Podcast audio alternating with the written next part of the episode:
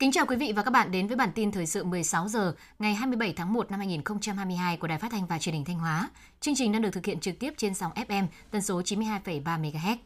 Sáng nay, đồng chí Lại Thế Nguyên, Phó Bí thư Thường trực Tỉnh ủy, Trường đoàn đại biểu Quốc hội tỉnh Thanh Hóa đã đến thăm kiểm tra tình hình thực hiện nhiệm vụ và chúc Tết Cục Thuế Thanh Hóa và Cục Hải quan Thanh Hóa. Đến thăm và chúc Tết Cục Hải quan Thanh Hóa, đồng chí Phó Bí thư Thường trực Tỉnh ủy Lại Thế Nguyên ghi nhận và đánh giá cao kết quả mà ngành thuế Thanh Hóa đạt được trong năm 2021 thu ngân sách trên địa bàn tỉnh đạt trên 39.500 tỷ đồng, cao nhất từ trước đến nay, vượt 49,1% so với dự toán. Trong đó, thu nội địa đạt trên 27.000 tỷ đồng. Năm 2022, Thanh Hóa đặt mục tiêu phấn đấu thu ngân sách đạt trên 40.000 tỷ đồng. Trước những cơ hội và thách thức đan xen, đồng chí Phó Bí thư Thường trực Tỉnh ủy Lại Thế Nguyên đề nghị ngành thuế Thanh Hóa tiếp tục chủ động, tích cực, quyết liệt hơn nữa trong công tác quản lý, điều hành thu ngân sách nhà nước, tạo điều kiện thuận lợi nhất cho các doanh nghiệp, tổ chức cá nhân phát triển sản xuất kinh doanh, nuôi dưỡng và phát triển nguồn thu, đồng thời tích cực phối hợp với các ngành và các huyện để thực hiện nhiệm vụ thu ngân sách đạt kết quả cao nhất. Đến thăm chúc Tết cán bộ, công chức viên chức người lao động Cục Hải quan Thanh Hóa, đồng chí Phó Bí thư Thường trực Tỉnh ủy Lại Thế Nguyên ghi nhận và đánh giá cao những kết quả mà ngành hải quan đạt được trong năm 2021 với số thu từ hoạt động xuất nhập khẩu nộp ngân sách nhà nước trên 12.000 tỷ đồng – để tiếp tục thực hiện tốt các nhiệm vụ năm 2022, đồng chí Phó Bí thư Thường trực Tỉnh ủy đề nghị Cục Hải quan Thanh Hóa tiếp tục đẩy mạnh cải cách hành chính theo hướng chuyên nghiệp, minh bạch, hiệu quả, tạo thuận lợi cho hoạt động xuất nhập khẩu trên địa bàn tỉnh, phấn đấu đạt số thu nộp ngân sách nhà nước trên 12.500 tỷ đồng. Đặc biệt phải tranh thủ tốt thời cơ thuận lợi từ cơ chế chính sách đặc thù theo nghị quyết số 37 của Quốc hội về việc bổ sung 70% số tăng thu từ hoạt động xuất nhập khẩu qua cảng biển Nghi Sơn cho tỉnh Thanh Hóa để tỉnh có thêm nguồn lực đầu tư hạ tầng, phát triển kinh tế xã hội.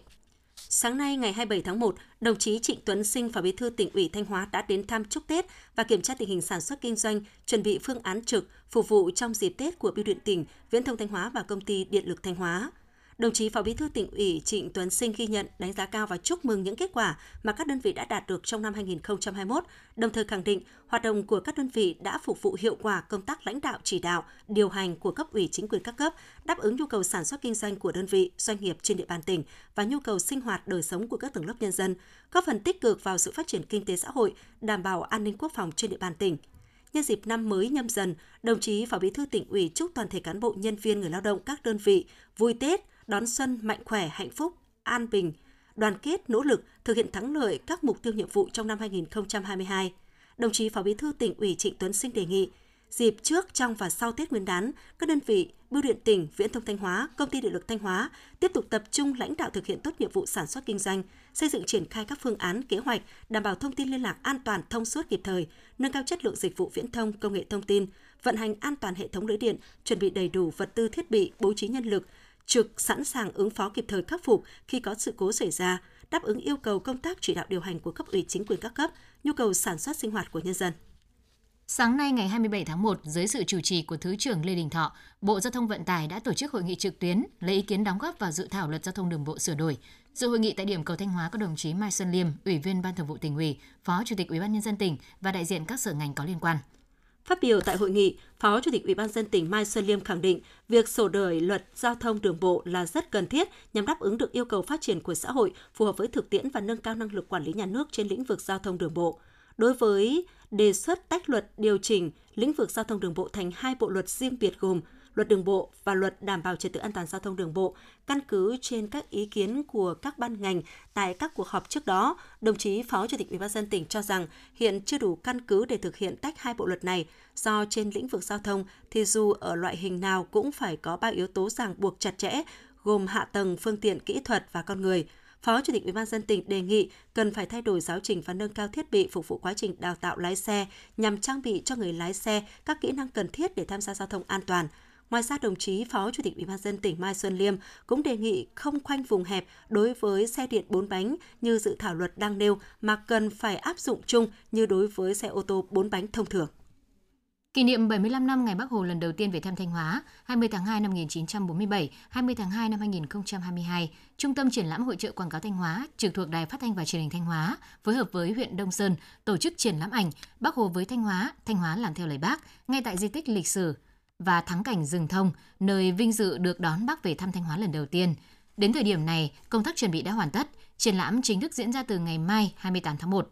Thời gian vừa qua, Đài Phát thanh và Truyền hình Thanh Hóa đã chỉ đạo Trung tâm Triển lãm Hội trợ Quảng cáo phối hợp với huyện Đông Sơn khảo sát địa điểm, xây dựng kế hoạch, nội dung sưu tầm, lựa chọn gần 350 hình ảnh, trưng bày giới thiệu đến công chúng. Không gian triển lãm được trải dài từ khuôn viên di tích lên đến tượng đài tưởng niệm Chủ tịch Hồ Chí Minh. Bố cục gồm hai phần. Phần 1, Bắc Hồ với nhân dân tỉnh Thanh Hóa, giới thiệu trên 50 ảnh tư liệu quý giá, gắn liền với 4 lần Bắc Hồ về thăm Thanh Hóa vào các năm 1947, 1957, 1960, 1961. Phần thứ hai, Thanh Hóa làm theo lời Bác, giới thiệu gần 300 ảnh về những thành tựu mọi mặt mà Đảng bộ chính quyền, quân và dân các dân tộc tỉnh Thanh Hóa nói chung, huyện Đông Sơn nói riêng đã đạt được trong suốt 75 năm thực hiện lời dạy của Bác, tỉnh Thanh Hóa phải trở nên một tỉnh kiểu mẫu. Theo kế hoạch, triển lãm sẽ diễn ra từ ngày 28 tháng 1 đến hết ngày 22 tháng 2 năm 2022. Thưa quý vị và các bạn, nhằm đáp ứng nhu cầu đi lại của người dân về quê ăn Tết, Hiện nay, cảng hàng không Thọ Xuân đang phối hợp với các hãng hàng không và đơn vị vận chuyển, triển khai phương án vận tải, khôi phục và tăng cường các chuyến bay nội địa, tạo điều kiện thuận lợi cho hành khách đi lại. Hiện nay, trung bình mỗi ngày, cảng hàng không Thọ Xuân tiếp nhận 22 chuyến bay với khoảng trên 7.000 hành khách từ thành phố Hồ Chí Minh về. Để tạo điều kiện thuận lợi cho hành khách đi và thông qua các cảng, Cảng hàng không Thọ Xuân đã chủ động xây dựng phương án phục vụ, huy động nhân lực, tăng cường hướng dẫn cho hành khách thực hiện các quy định về an toàn, an ninh trật tự, phối hợp với ngành y tế, duy trì công tác kiểm soát dịch COVID-19 đối với hành khách. Từ ngày 17 tháng 1 đến ngày 22 tháng 2, cảng hàng không Thọ Xuân duy trì 22 chuyến bay một ngày và trong thời gian cao điểm có thể lên tới 26 chuyến một ngày. Trước dự báo lượng hành khách thông qua cảng hàng không Thọ Xuân còn càng tăng cao, cảng hàng không Thọ Xuân đang phối hợp với các đơn vị vận chuyển, các hãng hàng không lên kế hoạch chuẩn bị nhân sự, trang thiết bị phương tiện phục vụ bay, tăng tần suất khai thác, khôi phục một số chuyến bay nội địa như Thanh Hóa đi thành phố Hồ Chí Minh, Buôn Mê Thuột, Cần Thơ, Đà Lạt và Côn Đảo. Tiếp theo là phần tin trong nước. Sáng nay ngày 27 tháng 1, Thủ tướng Chính phủ Phạm Minh Chính, trưởng ban chỉ đạo quốc gia phòng chống dịch COVID-19, chủ trì cuộc họp trực tuyến toàn quốc với các địa phương về công tác phòng chống dịch trong dịp Tết Nguyên đán nhâm dần. Phát biểu khai mạc, Thủ tướng nhấn mạnh, cuộc họp nhằm ra soát, đánh giá công tác phòng chống dịch từ cuộc họp lần trước của Ban chỉ đạo. Những vấn đề nổi lên cần lãnh đạo chỉ đạo rút kinh nghiệm, chấn chỉnh kịp thời, định hướng những nhiệm vụ trọng tâm thời gian tới. Mục tiêu là vừa phòng chống kiểm soát dịch hiệu quả, vừa tổ chức cho nhân dân đón Tết an toàn vui tươi lành mạnh, vừa thực hiện các nhiệm vụ thường xuyên theo chức năng nhiệm vụ quyền hạn của mỗi cơ quan đơn vị địa phương, nhất là các giải pháp để sẵn sàng ứng phó với các tình huống có thể xảy ra trong dịp Tết. Thủ tướng yêu cầu triển khai chiến dịch tiêm chủng thần tốc mùa xuân năm 2022 đã được Thủ tướng Chính phủ phát động với mục tiêu đến hết tháng 1 hoàn thành việc tiêm mũi 2 cho người từ 12 đến 17 tuổi, trong quý 1 hoàn thành việc tiêm mũi 3 cho người từ 18 tuổi trở lên, trừ các đối tượng chống chỉ định, tiếp tục nghiên cứu để triển khai các thủ tục tiêm vaccine ở trẻ em từ 5 đến 11 tuổi. Thủ tướng lưu ý, biến chủng Omicron đã xâm nhập vào nước ta nên tuyệt đối không được lơ là chủ quan, mất cảnh giác trong dịp Tết. Đồng thời chúng ta cũng có cơ sở để tự tin trong công tác phòng chống dịch, với tỷ lệ người dân đã được tiêm vaccine và chúng ta cũng đã có nhiều kinh nghiệm hơn.